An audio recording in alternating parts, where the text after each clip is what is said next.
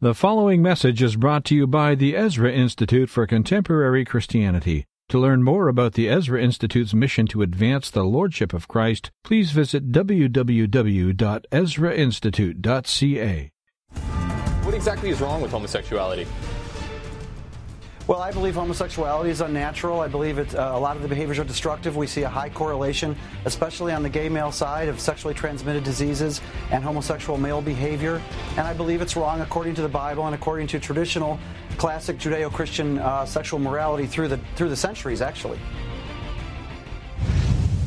So that was earlier. Now, I don't think the issue here is whether you agree with one person or the other. I mean, that's entirely up to you. The point is, that is entirely up to you. I do believe very strongly that we have to allow these conversations to take place. And uh, this fellow here, uh, Mr. LaBarbera, Peter LaBarbera, uh, he's trying to come into the country. I think it'll be tomorrow. Let's see if he's allowed in or not. I hope he is. I, I disagree with him. I disagree with him, but I hope he's allowed into this country. Holy War, we haven't got too much time. So much has been going on in the show, but we have Justin Trottier, who's a well known um, secularist, and, and he, he, denies God. God doesn't deny him. And Joe Boot, uh, who's a Christian activist uh, and author and minister, and God loves him very much indeed.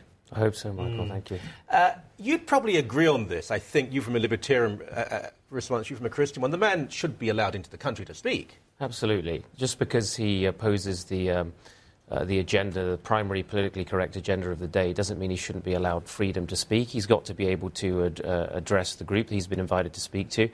I don't think anybody, people who oppose certain forms of sexual behavior, are therefore by definition haters. I agree. And I think this is just a way of silencing dissent and preventing people from. Nobody wants to be known as a bigot or a hater. So the way is to is to silence dissent by saying that anybody who objects to these forms of behaviour is, by definition, a hater. Yeah. I think that's uh, a morally bankrupt position, but it's being foisted on our culture, as we saw with the Brendan Eich case as well. In, that, uh, that was absolutely appalling. A man who merely had a position on. on uh, an aspect of sociology and politics and, and participated money. in the democratic process. Yeah. I mean that that was and and and said something very similar to, to Barack Obama at the time, of course. Mm. And that was absolutely appalling. But this man, what, and I agree with you on the premise, I think he damages your cause, actually, and his ally Bill Whatcott, I think, does enormous damage to it, but they should be allowed to speak. You well, that's, that's exactly it. I agree completely. He should be allowed in precisely because when you give him a wide berth, this man can't help but make a fool of himself. I mean, he called the, the group that's petitioning um, to have him removed from this event uh, Canadian homo Marxists.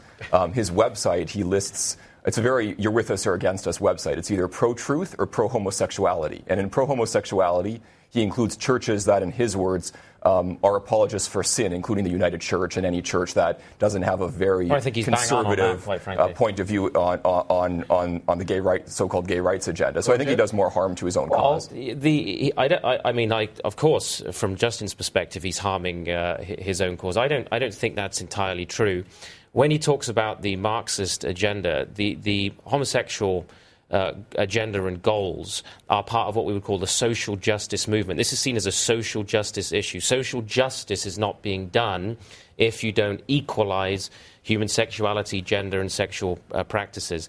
And uh, that is cultural Marxism. So we are dealing with an fascist as well, though well, I'm not familiar with all the phrases that he's used, but I agree that, the, that there is a, as a Marxist orientation to the social justice movement. Mm. There's a lot of crazy things on his website. If I, if I can just switch gears for a moment sure. here, he suggests that he is the only one running an organization that advocates um, uh, single mindedly um, in terms of undermining the, the gay rights agenda um, and that he compares himself um, as kind of David and Goliath. They have you know hundreds of millions of dollars. The Not gay, David the gay and Jonathan, lobby, but David and Goliath. David and Goliath. okay. Did I say the wrong thing there? no, no, I'm Joe got it. Sometimes it feels that way. Um, but the point is that if you look at the budgets of some of these right-wing Christian organizations, evangelical Christian organizations are $10 billion a year organizations, mm. and it, it, might not be their only issue, but it's a big part of what they're spending some I of their funds on. I think he would argue that a lot of those organizations, evangelical and the Catholic Church, too are, are too liberal. Now, I would say that they're, they're, they're, more courteous about the debate. I would say you are, uh, generally. He's very harsh. He's very oh, hard. Yes.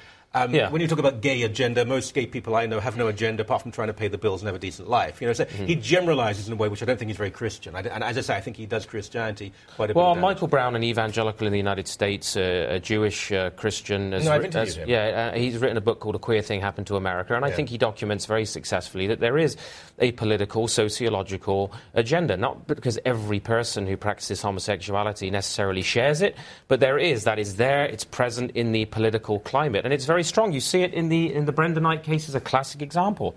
That's a political, sociological And many, lynching. uh, and many gay people, of course, have said it's outrageous. I'm glad to hear that. Yeah. Well, I mean, you know, if, if you read the articles, many have right. written columns saying this is appalling behaviour. What he claims is that the gay agenda harms, in his case, the American society. But in fact, of course, one of the big legislative projects of the gay agenda is to push for gay marriage. And I would say that gay marriage actually uh, reduces the instances of, of uh, unprotected sex. It creates monogamous relationships. I don't understand why people would be against Well, it that. depends how one defines damage. I mean, that's what the debate's about, isn't I it? wish we had more time, gentlemen. I do apologise. It was just getting going. Thank you very much indeed. Thank you. Thank you for listening to this message brought to you by the Ezra Institute for Contemporary Christianity. Please feel free to share it with friends, but do not charge for or alter the material in any way without the express written consent of the EICC. Thank you.